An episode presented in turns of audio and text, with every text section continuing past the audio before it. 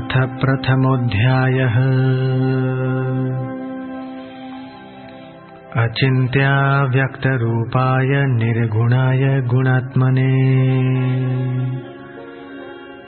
समस्तजगदाधारमूर्तये ब्रह्मणे नमः।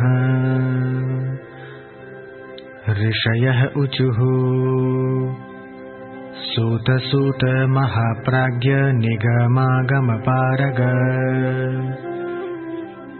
गुरुस्वरूपमस्माकम् ब्रूहि सर्वमलापहम्। यस्य श्रवणमात्रेण देहि दुःखाद्विमुच्यते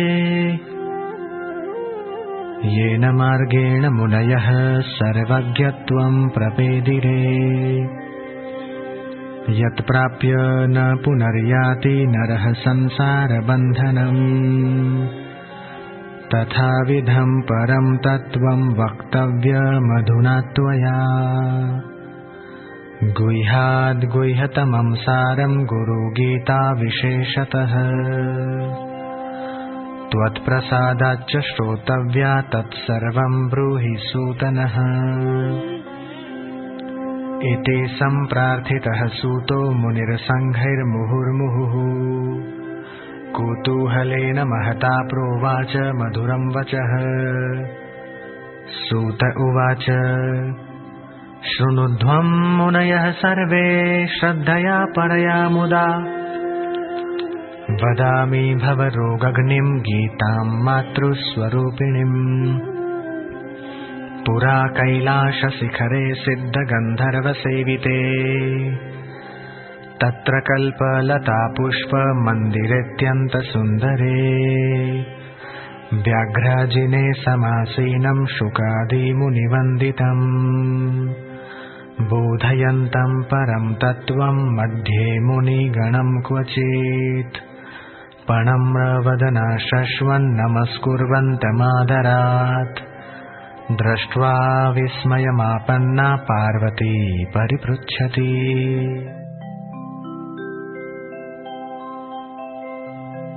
पहला अध्याय, गुरु गीता, पहले श्लोक से।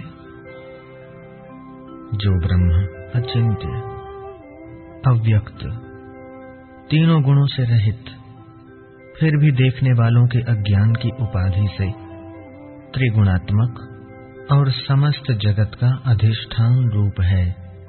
ऐसे ब्रह्म को नमस्कार हो।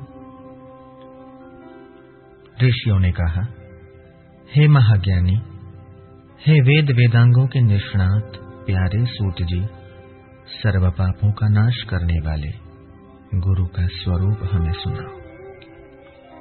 जिसको सुनने मात्र से मनुष्य दुख से विमुक्त हो जाता है जिस उपाय से मुनियों ने सर्वज्ञता प्राप्त की है, जिसको प्राप्त करके मनुष्य फिर से संसार बंधन में बंधता नहीं है, ऐसे परम तत्व का कथन आप करें। जो तत्व परम रहस्यमय एवं श्रेष्ठ सारभूत है और विशेषकर जो गुरु गीता है, वह आपकी कृपा से हम सुनना चाहते प्यारे सूत जी, वे सब हमें सुनाइए। इस प्रकार बार बार प्रार्थना किए जाने पर सूत जी बहुत प्रसन्न होकर मुनियों के समूह से मधुर वचन बोले। सूत जी ने कहा, हे सर्व मुनियों संसार रूपी रोग का नाश करने वाली मातृ स्वरूपिणी अर्थात माता के समान ध्यान रखने वाली गुरु गीता कहता हूँ। उसको आप अत्यंत श्रद्धा और प्रसन्नता से सुनिए। प्राचीन काल में सिद्ध और गंधर्वों के आवास रूप कैलाश पर्वत के शिखर पर कल्प वृक्ष के फूलों से बने हुए अत्यंत सुंदर मंदिर में मुनियों के बीच व्याघ्र चर्म पर बैठे हुए शुक आदि मुनियों द्वारा वंदन किए जाने वाले और परम तत्व का बोध देते हुए भगवान शंकर को बार बार नमस्कार करते देखकर अतिशय नम्र मुख वाली पार्वती ने आश्चर्यचकित होकर पूछा